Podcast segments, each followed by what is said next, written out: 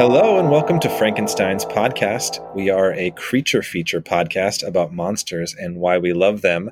I'm one of your hosts, Joe Praska, and uh, with, with me, as always, is your other host, Khalid Hussein. Hi, Khalid. Hey, Joe. How are you doing today? Oh, I'm groovy. We had rain yesterday, so it's like that afterglow in LA now, which you rarely get because it's a desert. Oh, that sounds wonderful. You're just kind of like glimmering and shimmering and basking in this, I, I, imagine. Yeah, you know, the sun shines just a little bit brighter after a rainy day and it's like warmer and it's just pleasant, you know? Yeah. It's, it's nice, to, it's nice to have weather. It snowed here. Uh, really? In Minnesota, you don't say? Yeah, it did. Wow. Had to shovel and everything uh, how's today. That going? Always, always good time. I don't miss shoveling at all. I don't think I shovel right. My back gets sore so fast. Uh, I mean, that's probably why you moved to LA, right? Yeah, exactly. I couldn't get my form down. I knew I wouldn't go pro. you wouldn't go pro. exactly. I, I, I listened to our previous podcast, Khalid, and and I was realizing that there's a pattern here. Uh, do you know what that is? I have no idea. I always ask you how you're doing, and you always respond with groovy. Really? Yeah. Did you know that, or is this a plan? Did you plan this? No, I'm I'm not uh, committed enough or have enough foresight to plan things. Uh, we're meta podcasting right now. Did you know that? I guess, yeah. We're getting real, real, real into the weeds. This is uh inside baseball for all of the day ones, not some new listeners. Yeah, pretty much some deep stuff here. So, all right. Well, I uh, note taken. I will learn other words besides groovy to describe myself. Well, almost like I mean, I feel like now at this point, if you switch it up, it's like not good. Like you got to keep with it. You got to stick with it now. Yeah, we'll see. You know, I mean, it seems like it's just a reflex, but uh, we'll see. Well, well, don't make a commitment because if you try to do something, it's going to come off as artificial. I've never tried in my life, Joe. That's true. I, I can vouch for that. Thank you. Yeah. So, hey, did you hear about the monster that had eight arms? Um, like like a specific monster or just any monster? Just any monster. Did you hear about it? No. Uh, he said they all come in handy. Oh God. Oh, and that's a segue. Uh, we're talking about a uh, property today with a monster that is all sorts of tentacly, and I and I made the connection that you know octopuses have eight tentacles, and so you know arms, tentacles. That joke. So, so you, you, you know what I'm going. You know I'm going with this, Khalid. Do I? Uh, going to I'm going to segue into uh, transitioning into what we are discussing today. There. Heck yeah. yeah. So today, for those of you uh, joining, you probably already saw the title when you clicked on this to listen. It's a book club episode. Book club. Book club. Uh, we are discussing a comic book. Just like we, have done this one before. We did Bitterroot before, and we're doing another comic book uh, with monsters, and I'm excited about it. Khalid, do you want to tell our, our listeners what we're talking about? Yeah, real quick though, I'm an adult Joe, so can we call this a graphic novel? Yeah, why don't we go with that? Thank you. Thank you. okay. so today we are talking about the graphic novel uh, Monstress, written by Marjorie Liu and art done by Sana Takeda. Uh, butchered that name, totally butchered it. But uh, we got a summary from our homeboy Wikipedia today, and it goes a little something like this. The series is set in a matriarchal world inspired by early 20th century Asia and tells the story of Maika Halfwolf, a teenage girl who shares a mysterious psychic link with a powerful monster. The background to the story is a war between the Arcanics, magical creatures who sometimes can pass for human, and the Cumaea, an order of sorceresses who consume Arcanics for to fuel their power. My, Maika is an Arcanic who looks human and who is set on learning about and avenging her dead mother. Maika's left arm has been severed, and a demon occasionally emerges from its stub. The demon who takes over her body and mind is a source of great power, but challenging for Maika to understand and control. Done. What a monster! They're creatures of the abstract that live off potential energy. It's alive! Sound like a mouthful there. That was a lot. I mean, I understand because it's like so much story. Like, uh, like it's I mean volume 1 is basically like a season of TV almost or like half a season of TV to me. So, I get it. Yeah, volume one's uh, hefty. I, I saw that uh, that she she mentioned that volume one is kind of a it's a big it's bigger than the other volumes because there's just so much so much like introduction and world building that has to fit in in this first little bit to kind of make it's the story. a lot work. of groundwork, like the Yeah. like little interstitials with the cats. Like even that feels like it's like put in there just because like there's so much you can't explain within the actual narrative. Yeah. Um. So I guess before we dig too deep into it, uh, what'd you think of it? Oh, I dig it, man. It's like some parts Avatar The Last Airbender, some parts Game of Thrones, some parts like its own weird Gonzo thing. Uh, it's just super cool. Uh, this is exactly the kind of like world building and mythology that like I dig, but uh, I I don't do that much fantasy like you know because like I feel like Lord of the Rings was just like too much of like a standard bearer on fantasy and it somehow turned into just a bunch of British guys in uh, in armor fighting like the same kind of monsters. So it's really cool to get this like uh Asian influenced story set in a world that is very familiar but still its own identity. Uh oh, I mean yeah, like I, there's a lot more I'm going to say about it, but I'll just keep it to I loved it. It was dope. I am definitely going to read the next volume. I would 100% agree with you. I really love this. I, I've mentioned before you off air that I've read I read this before, uh, like a while ago, like right around when it first came out, and I really liked it. And I just I think I don't think the second volume had come out at that time, so I put it down and hadn't gotten around to coming back to it. But rereading it, I just I got so much more out of it the second time too, and I'm just so excited to like. I think there's five volumes that are currently out, like the collected trade paper paperbacks. Very excited to go into those. But you're absolutely right about um, just this this kind of take on the fantasy genre. Like it, it had been sort of very Eurocentric for a long time, like Eurocentric white men kind of dominating the landscape of, of genre storytelling in general. But we are seeing. It's cool that we are seeing that like that change a lot, and and this is just a just a really great example of what that kind of can look like, and and I kind of feel like I mean, that's that's sort of what the genre needs, though. You know, like I mean, otherwise you're just repeat recycling the same stories. You need more perspectives into it, and I- and and this is this is that, and that's why it's so cool. Well, yeah, and I mean, it's exactly like you're saying about recycling storylines and stuff like that. There's only like so many schools of thought within Western civilization that you can uh, pull from or emulate. You know, like there's like your C.S. Lewis with like the Christ allegory and all that. So like, it's cool to see uh, an Eastern influenced comic book that actually like pulls a lot from the uh, the the spiritual teachings in those cultures. Obviously, I'm not gonna like be like, oh yeah, this is exactly like Buddhism or something like that. That would be pretty reductive. But it's very clear from like the way that it's written and like the stuff that it's like pointing to that there is like uh, an, an Eastern influence to the spirituality that is brought up.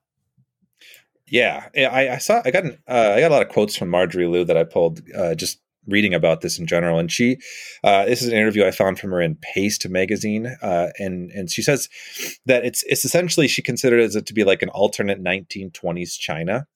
Um, but she says, "quote uh, It's not just set in China; it's also set in Mongolia, Japan, Hawaii. But it's different in the sense that they're non-human people."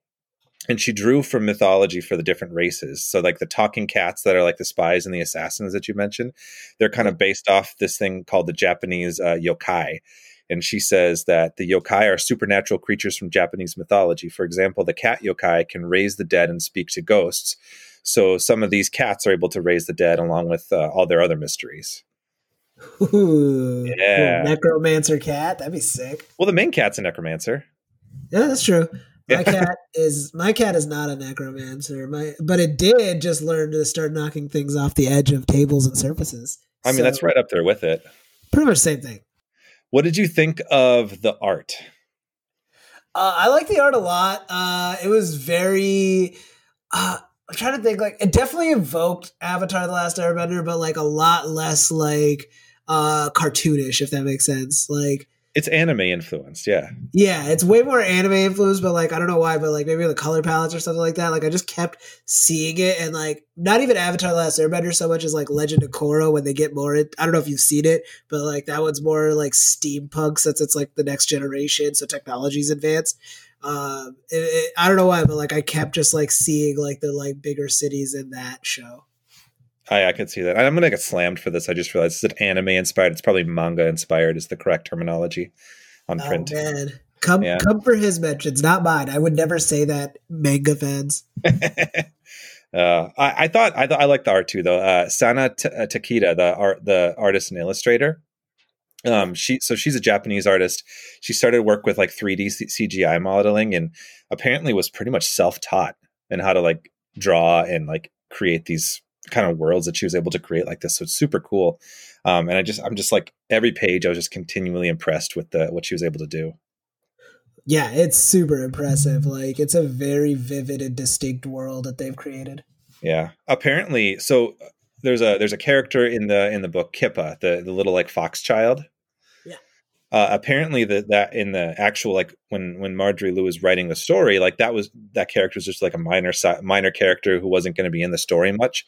But when she saw the like the sketches and the design for that character, she was like, "Oh, I got to keep this around." Oh, so it's kind of like a Jesse Pinkman thing from Breaking Bad. Yeah. That's, that's pretty cool. I always like that when it's like, yeah, I'll be honest, that kid was dead. Like as soon as I conceived of it, like DOA, and then it it just impressed me so much that I had to keep it. Yeah. So um this so the, in this story or in this I guess we should dig into some a little bit of stuff to just for those people who haven't read it. Uh, we won't get into too much spoilers just because um, I think with our book club episodes we don't want to. We want people to go out and read it, and a lot of people who probably listen to this might be like, "Oh, I want to get a recommendation." So we're not going to get too deep into spoilers, and I think that's another reason why we stuck to volume one for this and Bitterroot. But uh, but to just to get some of like the uh, the sort of understanding of the world out of the way, I think it's um, interesting to look at the different like races and cultures that make up this world. So we've got the humans um, who are aligned with the Cumaea, which are like they're kind of like a like a like a they're like nuns, like sorceress nuns. They have like an order and they work with the humans. So they're actually humans, but they have they have special powers. Like I kind of think of them like uh like Aes Sedai from the Wheel of Time, except a little more evil or quite a bit more evil. Is there a reference that I would understand?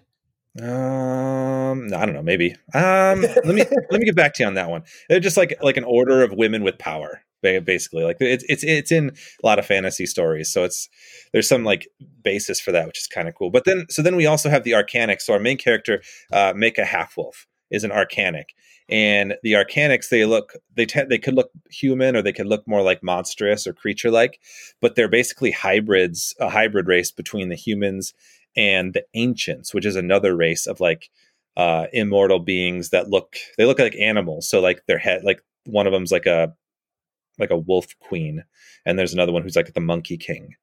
And so th- those are also kind of like rooted in some of those like the cultural mythology too. Then we also have the cats who are mysterious and necromancers and they talk and they're really smart and they're cool.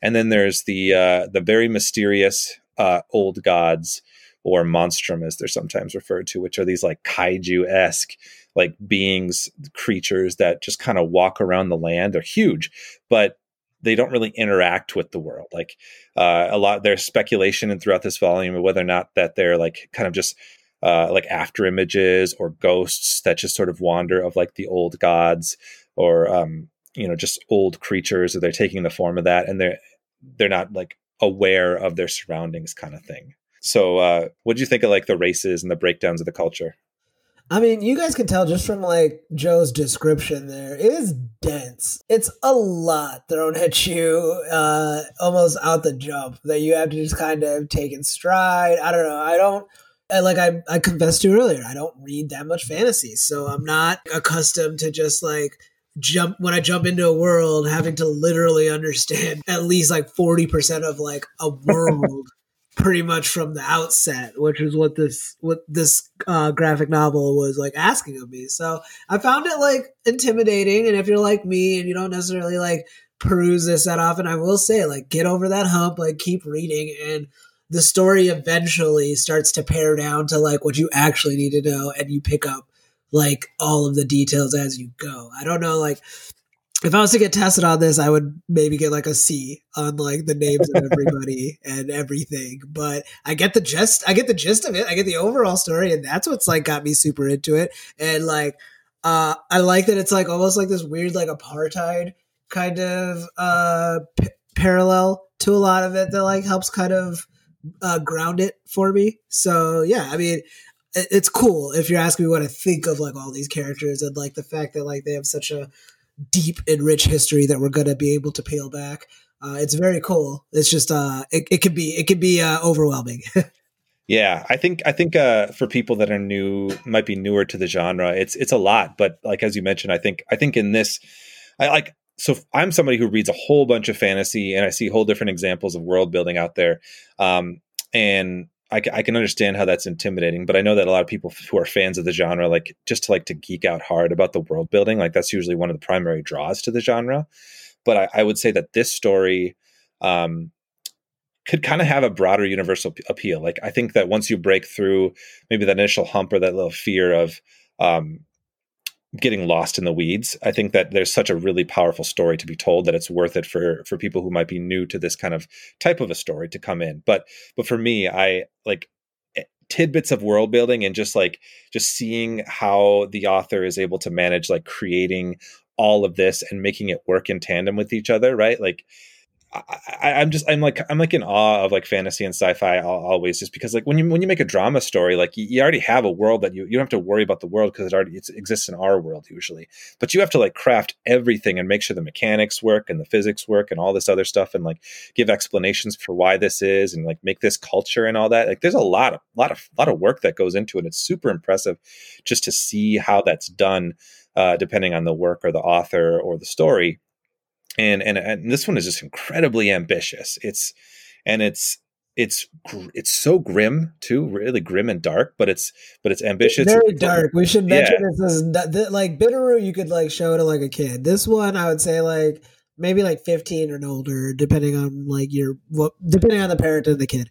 But yeah. Uh, it's got like adult languages. Um, it's a lot more nuanced. Like even our protagonist, I wouldn't say is like as straightforward like a hero. No, I, I, she's a very interested, interesting protagonist, but yeah, not necessarily straight up a hero. It's like a, um, she's kind of on a on a crusade in a sense that I feel like is is ultimately justified, but she also like isn't isn't out there for like the greater good of the world necessarily. No, definitely not. Which she shouldn't be. She's a 17 year old that's got like a very specific agenda. So yeah, but that's also like flies in the face of like the the normal like chosen one motifs, right? Like where it's like in the in fantasy where it's like oh the chosen one has to go like change the world, and and maybe they'll get there, but like, like they're they're leading to that. I think to, they to I think they are too. But I like what propels her isn't like that whole like you're going to go save. The, she's already on a mission, and maybe that mission will morph into something more. That's what's really cool too. Like I feel like a lot of stuff. um falls into the trap of like like let's say I would say the thing that's like most similar to this is maybe Venom with uh with uh that like I mean really any iteration of Venom, but let's just say the movie Venom with Tom Hardy since that's probably the most popularly okay. known. Uh it reminds me of that dynamic of like uh a person and then their possessor and like that exchange is like such a fascinating one when done right where it's not just the thing that you transform into that is like so much better than you and like super strong or whatever uh is the is the real showstopper and you're just waiting for that transformation. That never really like happens in this story. I i, I find i find Maika just as compelling as the as the mod, monstrum. Yeah that's a great point. Um and and i guess I, to back up, I think you mentioned in the in the description, but yeah, the, the main character Maika Maika Halfwolf has a a monster within her. So she, so she's like she's traveling along with this with this creature that exists like within her uh, and has been like within her family for like generations, but kind of like is for some reason able to awake within her that we don't quite know yet. And that relationship is is super interesting. Like she has a lot of interesting relationship with the with the people around her, like the people in her party that she travels with, and like another friend that she's writing letters to. But but the monster and her relationship is is very fascinating, and it leads to one of the themes that I think is interesting of like the notion of not having not being 100% in control of your body is like a really terrifying concept Oh yeah, super terrifying. Yeah. Um, but yeah, that monster was sweet though. I really like the like the art design on on like the creatures because they're they're like they're kind of they're not typical creatures. They're like swirly and kind of tentacly with like eyes. They're very very obscure and very alien looking. So they're referred to as like kaiju in some of the stuff I read. Does that mean that they get that like as big as like kaiju as I understand well, it? I think they're referring to the ones that they see just kind of walking around that don't really have any influence in the story yet. Right. Like either those giant ones that are kind of like the kaiju esque, because kaiju is like just a giant monster. Um, and so I, I, like I think you could you could you could argue you could make the case that this is drawing a little bit and or paying homage to, to kaiju storytelling because that is rooted often in in like Asian cultures too. Yeah. Um. So that there's there's an element of that, but I don't I don't I don't think the monster that's in Maika is a is a kaiju, but I don't I, we don't know at this point. Right. Yeah. Maybe, um, it is as big as a skyscraper. Maybe because we only see it like within her, and don't we only see it kind of like coming out just like through her her arm, which she actually one of her arms is is uh is severed, so she, it kind of comes off that severed arm. Yeah, did I miss that? How she loses the arm? Or they no, she she doesn't have it to begin begin with. Right. Okay. Yeah, um, but like another I guess if we want to like root it back in like classic classical storytelling or, or classic literature, what it it made me think a little bit about is like the Jekyll and Hyde dynamic. Oh yeah, I was gonna say Wolfman, but Jekyll and Hyde works too. Oh yeah, Wolfman kind of works too. Yeah. Yeah, especially think, with like her like uh, without spoiling it or anything, but like she does have like a need to feed, which like yeah. complicates like her morality and all of it. Yeah, and and I I don't I'm not like well versed in the Jekyll and Hyde storytelling, but I, I what what made me think lean more towards that was that sort of there's like this this like coexisting nature within the monster and her where she she can kind of like feel the monster and they can kind of communicate sometimes when when one's not fully in control. And and, and it's not necessarily dependent on like um, a lunar cycle or something like that when the monster would come out. So it's sort of it's sort of random and it's sort of whoever is able to like grapple for enough control in that moment yeah. And uh, I, I like the monsters like kind of personality, and I like that it's not that the monster's holding all the cards. It's kind of just as much in the dark as she is, as to mm-hmm. why everything's going on. So like that's really cool that like they're working together to like solve this mystery ultimately. Yeah, yeah, I'm really I'm really liking that they're both uh they're both going to have to help each other reluctantly because they're they don't like each other at this point. like any good uh duo, they uh, they got to bump heads first. Got to got to odd couple it. Uh, I was gonna say uh, Hobbs and Shaw. It that's the more oh. popular uh, example of an odd couple. Yeah, for the kids now, right? Exactly. Yeah, I, yeah. They don't know what the actual odd couple is, but Hobbs and Shaw, tip of the tongue. It's right absolutely, there. Absolutely, absolutely. another another interesting thing. I just think like kind of going back to the world building piece of it, like there's almost like a different style of world building that you see that that kind of exists within comics or graphic novels for you, Khalid. I'm sorry. Um, Thank within you. like this, you within this medium versus like books or novels, uh, and because you have to do so much more visual storytelling, so there's not a lot of opportunity for just straight up exposition.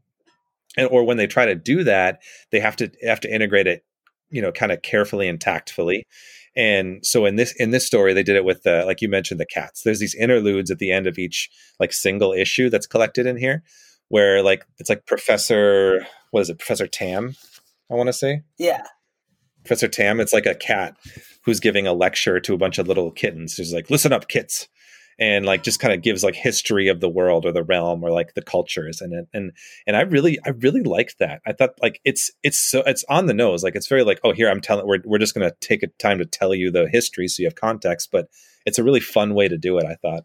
Oh, it's so fun. And it's like I love the stills of like little kitties. Like there's one where like the kitten's on its back around like the food bowl. That's so adorable. and I just over I just love overall that there's like a faction of like cats that are that are like players in this big end game that we're like headed towards. I know. And like so it, it like serves like a, a, counter to how grim everything else is. Like it's just like there's this like kind of cuteness and fun factor that's added in and to like everything else that's just so dark. Yeah, and I mean like as somebody who is like a huge puts like uh, you, you know me well enough joe i'm a huge puss in boots, boots fan so like you tell me there's swashbuckling cats in this story. I'm i'm sold all right? You can put the price tag on me and you could you could give me to whoever just bought me because you just told me there are swashbuckling cats in this story man. That one with the uh the one with like the uh bandolier or whatever you call and it. and the eye patch, right? the eye patch. When, when he like when he like ambushes them like I was not expecting that at all. That was a great moment. It was awesome. It was super awesome. I, I kind of I don't know how t- common this is like in in comics in general, but I feel like a few of the comics that I really like. So like this series, and I really like Saga by Brian K. Vaughan, and I also really like um the Sandman by Neil Gaiman. Like everybody, everybody likes those comics, so it's not like unique to me. But um, uh, all of those have cats in in in some like capacity. Like the Saga has the lion cat character, and uh, Neil Gaiman, like Sandman, there's a bunch of cats that are all. Neil Gaiman has cats in a lot of his stuff too, but I, there's like this. It kind of like links these stories to, together in some way for me, in like my head. Like I think they all kind of um, like like like I think I think in terms of movies often like oh what could I pair as a double feature with that like I'm almost like they kind of work like if I read a Sandman comic and then Monstress it would work almost like a double feature for me because I think like tonally and and just some of like the the the out there sort of ideas and world building that work in this medium just work within those comics for me so I really enjoy it Uh, yeah, again, swashbuckling cats. I'm in. yeah that's all you need right It's all you That's- need That's all I've ever needed. That's why. That's why I got a cat. I'm just waiting for him to grow into these boots I bought him. you I hope that you actually do have boots I I wish I did. Now that I said that, I'm gonna get some though. I don't want uh, to just to make an honest man out of myself. I'm gonna go get cat boots. You should. I suppose we should. I, I don't know if we mentioned this too, but uh, another interesting thing about this is since we mentioned that like fantasy has been generally like Eurocentric and male dominated, this is actually a matriarchal world that's kind of in this too. So it's like there's very few male Actually, I did mention it thanks to my homeboy Wikipedia. It's the first thing I said. True, true, yeah. But I, it's cool. It's a cool concept. I think that uh, I I was reading an interview with Marjorie Liu also, and she was saying that a lot of like she grew up reading fantasy, and and like when she would when she first kind of went to start writing fantasy, she found herself just writing stories about about men, specifically like white men, going on like some sort of like adventure that feels token esque because that's what she was exposed to so much. And she's like, I have all this wealth of like myth- mythology and culture based on like what she grew up when uh, with her family. And she's like, why don't I just pull from that? My like default is to go to this like white Eurocentric thing. So she um, deliberately wanted to kind of change that a lot of those notions and like flip a lot of that stuff on its head. Its head, and I think it shows. Oh, it totally shows. I uh I'm partic- I would say like aside from the swashbuckling cats, I would say my favorite character is probably the sorceress, like the main villain of the Yeah. Sorceress? Is that her name? Uh, did I say that incorrectly? The uh, the sorceress, Is that The that's Mother her name? Superior? Right? Yeah. the, like the head, Mother the head of the, Superior the yeah, like the Yeah. yeah, like the the nun the nun wizards or whatever.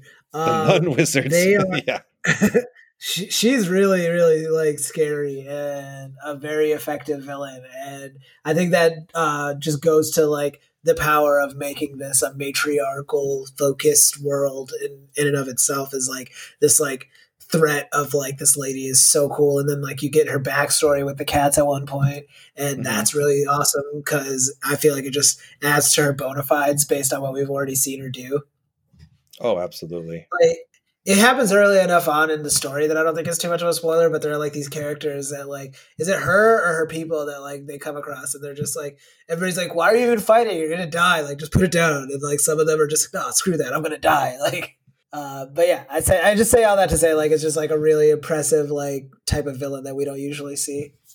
Right, and and I'm sure it's got to be intentional too. That like like the word uh, the word monster is pretty much in the title, and then there's this whole story is like centered around monsters and creatures of different kinds. But like the kind of like some of the most horrific characters, like the hum- the humans, right? The human characters and the Cumaea, which are like offshoots of humans. And the ones that look more more monstrous or creature, like the Arcanics, are kind of the ones we kind we end up tending to sympathize with more. Oh yeah, I mean, well, a lot of them are like kids that we see in the beginning. Yeah. right? Yeah, and that's Yeah, dark like, too. That really, that really helps to just like put you firmly on one side. Is to like, uh, not to put too fine of a point on it, but you put a bunch of kids in cages, I'm to be on the other person's side. Absolutely. Yeah. So I I suppose like we could touch on like just this one thing that makes this so so great is just how how like full of like powerful themes that are in here like the like the themes and the ideas and the commentaries that are put in here like are all like it, so, sometimes you can stuff too many ideas and themes into something that none of them come out giving getting enough of what the, what it needs to actually like make a make a good point. But i think with this like she's able to to like throw in a lot of different concepts and i feel like they're all they're all served in their own way. Like like a big a big theme is dehumanization right? Like eh, but that's also like post-war. Like you mentioned that kind of apartheid bit. It's like post-war the fragility of peace um, ptsd is like huge in there um, overcoming living with trauma racism prejudice slavery revenge um, and like i mentioned before not being 100% control of your body like what's that like um, so there's just a lot of stuff going on and it's all um, I mean, it's all really well agency in fleshed out general. Yeah. It's Yeah. like- yeah. It's just dealing with agency in general. And then every once in a while, uh, someone will rip a unicorn's head off and kill somebody else with it. yeah Uh. That's like that. That's the cool. That's the cool like uh record scratch thing of like you think you finally tamp down what this thing has got about like what's going on in all this, and then a unicorn gets his horn ripped off and someone gets murdered with it. And I, I just had to say that because I like. I even I was like reading it and I feel like I was on autopilot for a little bit because that just really woke me up. I was like, "What?" what? I just imagine you doing that and you're just sitting there quietly. What? I just I was like, you can you can do that? Like that's just like that's so wild. I mean, I guess it's like not the craziest thing, but I I've I've yet to come across that until now. yeah. Do you have a uh, okay? Other than the unicorn head thing, do you have a favorite moment? Uh, other than the unicorn head thing, Yeah, uh, yeah. yeah, just like I mentioned earlier with the the uh the turn when we meet the swashbuckling cat. Like I like that moment because like uh in retrospect, the way like they set up, I, it's hard to describe it without spoiling it, but like Mhm. a twist happens that is in retrospect actually pretty apparent when you like read the panels right before it. hmm Yeah, that's a And really cool. that's, Sequence. Yeah, that's when the swashbuckling. Yeah, when the swashbuckling cat appears, and it's just like, uh, I that's that's that was the cherry on top was like seeing that cat, like the Puss in Boots of that world. But Yes. like everything surrounding that event was really cool. Yeah. Oh, I agree. How And, like, you? Well, I, I almost want to like go off of yours again too. Like the right after the swashbuckling cat appears, there's like a full page panel that, uh, and I don't want to say too much about it because it is towards the end, but it's just like such a beautiful like like sequence artistically. Like I, I was like, that's such a cool picture. Like you'd almost want to frame that when you see all of them. Yeah, Yeah. A lot of, there's a there's a lot of awesome like uh, splash panels or whatever. Was Oh, that what you would call that? I don't know. I don't know. I don't know, it's a cool like. There's a lot of cool full page like things that they do. Somebody at Khalid and then tell him what that's actually called. Please at me. Yeah. I think so. I think one of my favorite parts though was like the first time that uh that Maika kind of goes into the woods with with the monster, like and they kind of have like a loose agreement of like, you're not gonna eat my little fox friend. You're gonna go, we're gonna go hunt somewhere else. So like there's kind of like this like element of control she was able to exert for the first time on it. And they had this like kind of they had this almost conversation where the monster was recognizing like you understand me and you're able to sort of control a little bit. So they're like almost like a begrudging, annoyed respect that kind of happens there. Do you remember that? You know which part I'm talking about? Yeah, that's uh, that was what made me think of Venom the most. Like that moment Yeah. when like you realize that the monster has like a personality and is kind of like sassy at times. Yeah. I like, yeah, I like, yeah, because the monster's talking, and then I like, I, I think I took a picture of the pan- panel. Oh yeah, she says, she says, "You are a chatty fucking monster, especially about nothing I care about." I like she that. is she does not care about that monster at all. No, she's not afraid at that point. I guess. Yeah. She gives no f's. Um. You know. You know. You know, Khalid. Do I know? Do you know? Um, speaking of things that give no Fs, bears tend to give no Fs. That's true. That's true. There's one thing I've never seen a bear give, it's an F. Yeah. So uh, what? there are so many monsters here, but I, I, am just thinking like, you. I want you to four be, test the monster that that's in Maika and Maika. Like four bears test that. Like we saw its capabilities the most. Like give that the four bears treatment. Um. Yeah. Uh. Even with the most like generous of readings, I don't see how this passes. Like the thing is, for one, you I've I've yet to hear of an instance of four bears living inside of a 17 year old girl, let alone a one armed girl. Uh, I only say that because that's less real estate right there. Uh, but, so I don't think bears could do that. Uh, I don't think that's how bears feed the way that the monster feeds. Um, also, just based on how scared everybody that has come across the monster or knows about it is, and what like they say that the monster did uh, already when it was like just like an epic like scene of destruction. I don't think four bears could do that, especially like against these magical creatures. Now, if we're talking about like in this world, whatever whatever the equivalent of bears are, maybe maybe they're just as like fearsome. Maybe there's like a bear god that we're gonna come across that like technically counts. And if there are four of the bear god, then yes. But uh right now with Earth Bears, uh, it's a it's a clear fail. Hmm. Yeah, that's a that's a that's a really good uh, breakdown, more than I kind of expected. Yeah, you know, I, I, I only think deeply about like irrelevant things that will have no actual substantial bearing on my life. Anything that's real and I need to actually worry about, I have no thoughts on. Well, it's it's irrelevant until we make it relevant by making a podcast about it, huh? Exactly. So if we could just start making like podcasts about like things I need to get done around the house, that'd be great. Yeah. Yeah. We'll, we'll get on that, Cleve. Awesome. Coming to a podcast network near you. Um, what do you what are you looking forward to seeing in the future volumes? Like what do you want to see fleshed out and what are you excited to see? Um, it sounds like her mom is gonna play a really big role, and I'm hoping that like I feel like with the, with this kind of story, it's the kind of thing where like the mom might not be as like good as they as like you would think they would normally be with a story with like a protagonist trying to avenge their slain parent, especially like what we've already heard about her, like alluded to, mm-hmm. and like what she's allowed to happen in the name of her daughter. Uh, so that's going to be cool. Uh, other than that, this the Tuya character that she keeps like kind of speaking to in her mind, I want to see more of her. Um, and yeah, I guess just like really figuring out like uh, not even figuring, just seeing the full extent of what this monster can do that they keep promising. I'm excited for that. Yeah, yeah, I think I'm with you on that. I want to, I want to see that relationship that, like, I, you, you kind of nailed it when you kind of said it like a Venom relationship almost, but like that relationship between the monster and the girl, like flesh out and see where that's going to go and how they're able to like build off of each other and like what what skills each one's going to be able to contribute to whatever the end goal is going to be there.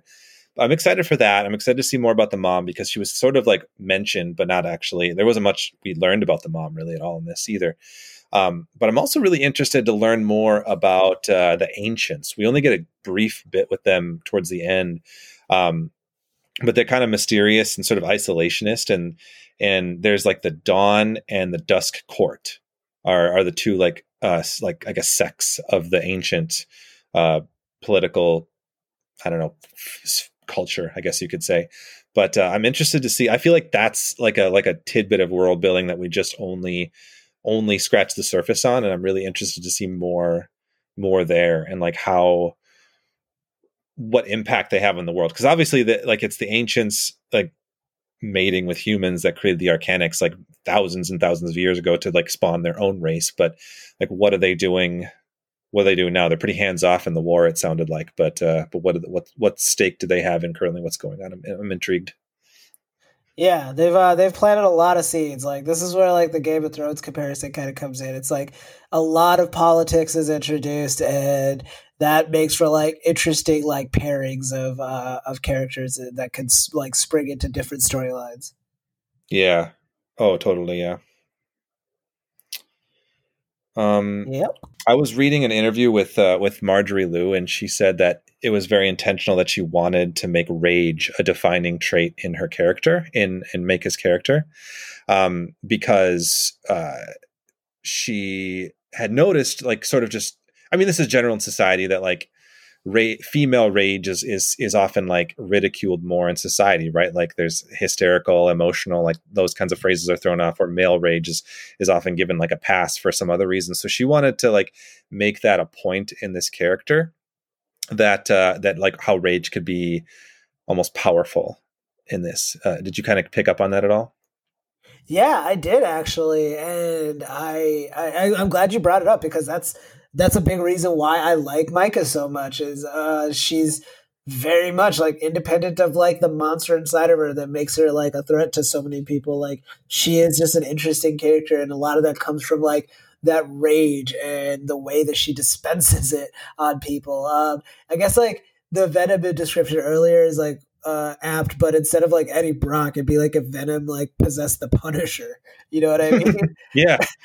Someone that's like already kind of a handful uh, on their own, and then you've just like added this like nuclear button to their to their arsenal. So uh, I, I love it, uh, and I think that yeah, it's cool to show women uh, exhibit rage and not immediately get punished for it uh, even in like a moralistic sense. Again, I don't know. The soul story could end with her like getting killed. I don't think, based on the creators, that that's where it's headed. Where like she gets like uh, some kind of uh, retribution for this rage in any real way. Um, and so yeah, like I just I love it. It's do- it's it's dope and it's real. Uh, I know so many women that it, uh, utilize their anger in a way that uh, makes them more of a threat or more of uh, an opposing figure in their lives and it helps it's a tool you know what i mean obviously like don't take it to like abusive territory or anything like that but that's a real thing like you should uh, women should be allowed to utilize it the way men do and are praised for it. Mm-hmm. absolutely. Yeah that's one piece i really loved about this. I think uh, like another theme that we could have just added to that list that's just that just carried so well. Totally. Yeah yeah, yeah. Um, you know, I'm going to throw a curveball at you. Actually, uh, I know. So normally at this point in the episode is when I usually ask you uh, whether or not you would fight or flirt with the monster in question, and and so this uh, this this story has a whole bunch of monsters, and the the line of what is a monster is often blurred, and I think that's an intentional thing here. Like what makes a monster, and like like from being just like a creature or a beast. Uh, and or like a, the, the the definition of like a monster in some cases like something that's just like that's that's evil and then and then in many cases like the human is the monster like the monster is meant to reflect our own problems so there's a lot of there's a lot of like like dialogue and or like I don't want to say dialogue's not the right word. There's just like a lot of go, lot going on with like what monster, what a monster is in the story. So instead of asking you to fight or flirt with the monster, I'm going to say if you existed in this world, Khalid, this monstrous world, you were say you're say you're a farmer in like the border between like the Arcanics land or and the human land. You're just a farmer and you do your thing, um, but oftentimes wars are coming up and just like people are battling by you. How do you get by in this world? Do you fight your way through this world or do you flirt your way through this world? Um. well, you just told me I'm a farmer, so. but you could have a different skill set. I don't know. Okay, but like, am I human? Like, am I an arcanic? Am I one of the ancients that retired to a farm? Like, a lot, a lot of that is like important information because the the power sets dramatically vary. You're human. Okay, I'm human. Then I guess I don't know. I mean, I think for the most part, I would flirt with the monsters and I don't know how well it would work because they're also bougie and just like look down on like anything that isn't them. So I'm kind of screwed either way. Like there is no, they have not demonstrated that there's like any way to fight them without like some kind of like Deus Ex living inside of you. So yeah, I guess I would flirt and die.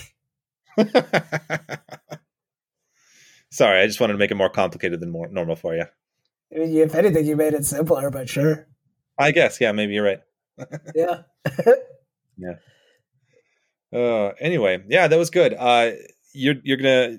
I think I know your answer, but you're gonna you're gonna continue with the series. Yeah, I think so. It's a, it's a fun read, and I was kind of speed reading through this because I uh, did my homework late. But uh, so maybe I'll reread the first one, and then like it'll be a nice like casual read. I think, especially once I get like a better sense of all the characters and the stakes for each of them.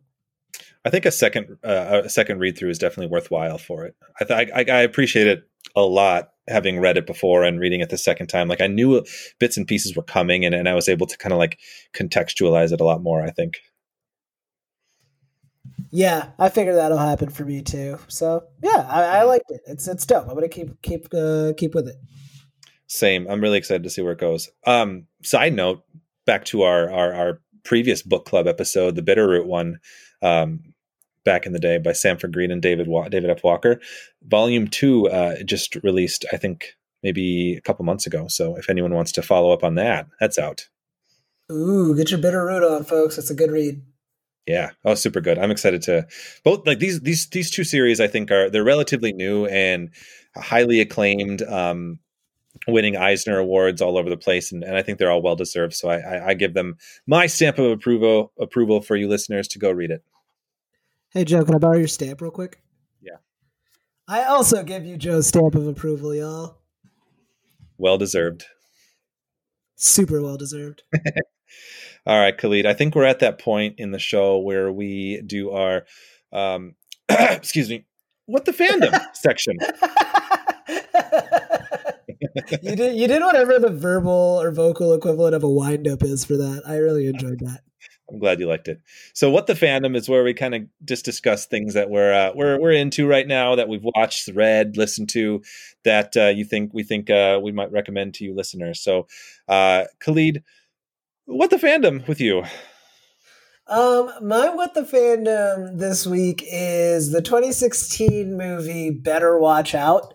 Uh, I think it's available on Amazon Prime. That's where I watched it. I'm pretty sure it's yeah, it's included on Prime. So uh, it's a it's a crazy fun movie. Uh, nothing like it's it's. I don't think it'll make anybody's like top twenty list or anything like that. But it's entertaining, and it basically just asks the question like what if Kevin from Home Alone was actually the sociopath that we all love to say he is? And like, uh, they take that to its like logical conclusion with like this like really like horrible awful kid on a christmas night when his babysitter is watching him and uh the turn that it takes and the path that it goes it's like really gnarly uh if you're into like not horror, I guess, but like horror adjacent uh, movies like that. Uh, I would totally recommend it.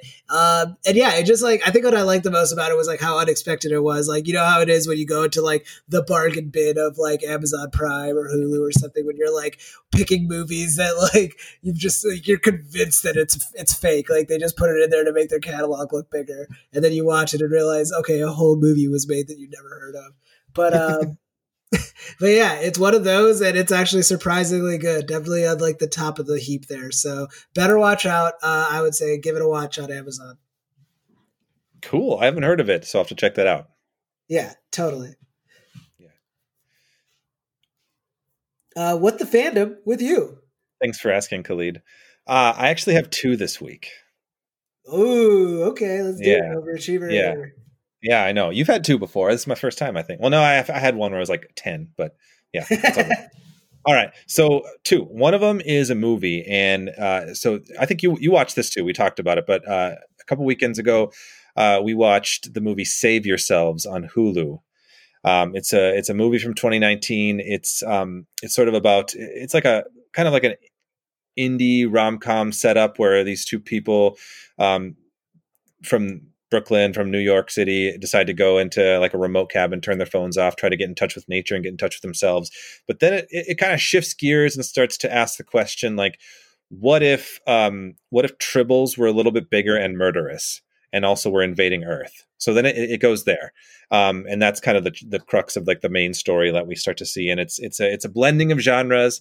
And I thought it was going to be um, I thought it was going to be kind of silly and maybe dumb but what I really appreciated is how like how earnestly it kind of treated treated the subject matter for how silly it could be. It, it the threat felt real, which is kind of funny to say, but uh, but like the the it's it's it's a re- I just thought it was a really done really well done movie. It's not um not a, like five star movie by any means, but it's a really uh, really cool, unique. Um, a unique movie that I think is definitely worth a watch, and so I'd recommend that. It's Save Yourselves on Hulu is where I found it, and uh, my second recommendation or what the fandom is, I'm really excited about. I just got this in the mail. I told you again about this, Khalid, but uh, the Beastmaster, which we did way back in episode three, just received. Yeah, yeah not to be confused re- with Ultimate Beastmaster, which yeah, is the thing that I that I came up with. But you can make the case that this is the ultimate version of Beastmaster. It's a it's a new release, uh, a 4K Blu-ray release of the movie uh, from Vinegar Syndrome, which is like a boutique Blu-ray label, and it comes in the sweet box. There's like a like an essay book, a photo book, concept art. There's different ver- there's two different versions of the movie, one with like added effects and like like a director director's preferred edition, which I think is just director's cut, but I, they don't call it that. Um, it, new commentaries, new uh, new documentaries, new features, uh, you know, upgraded like picture and everything like that. So it's just this really ultimate like ultimate set and i'm pretty excited. It's got the the the, the box art alone is just cool. So it's like one you like put you want to put on the shelf and like it looks cool. So I'm, I'm very excited about that. So for those of you those of you the, like the other like six people out there who are super beastmaster fans like you guys should pick it up. Yeah all six of you beastmaster hype beasts. Yeah seven including me i guess right? Yeah yeah uh, so you got the seventh one we just six to go yeah. yeah. Uh, anyway, but yeah, that's what we got for you today, folks. Um, what we want to leave you with, though, is you all listening should, if you haven't already, follow Frankenstein's podcast on Facebook and Twitter, where you can see all our hot takes on monsters, updates on our episodes. I tend to post a week before which monster we're covering for the next episode. So if you're wondering what we're going to do next, check the socials because that's where it will be. Um, and also, if you could please rate and review us wherever you listen to your podcasts that helps us get listeners and helps us uh, helps us grow our base in general, and maybe maybe we can do more more cool stuff. Yeah, if you guys like what you're hearing, hit us with that five star, and if you do give us a five star review, we will read it on t- on the pod at the end of the episode or at the at the top. We we don't know yet. We're still deciding top or bottom. We'll figure it out. I think it'll be bottom. I think it'll be bottom. All right. At the bottom of the episode, we're going to give you guys a shout out if you give us a five star review, and we'll even read it on the air. Obviously, don't make it like a full on like chapter or something like that. Uh, but yeah, please, please do. Yeah, please do. So yeah. Anyway, until next time, Khalid. Creep it easy, y'all.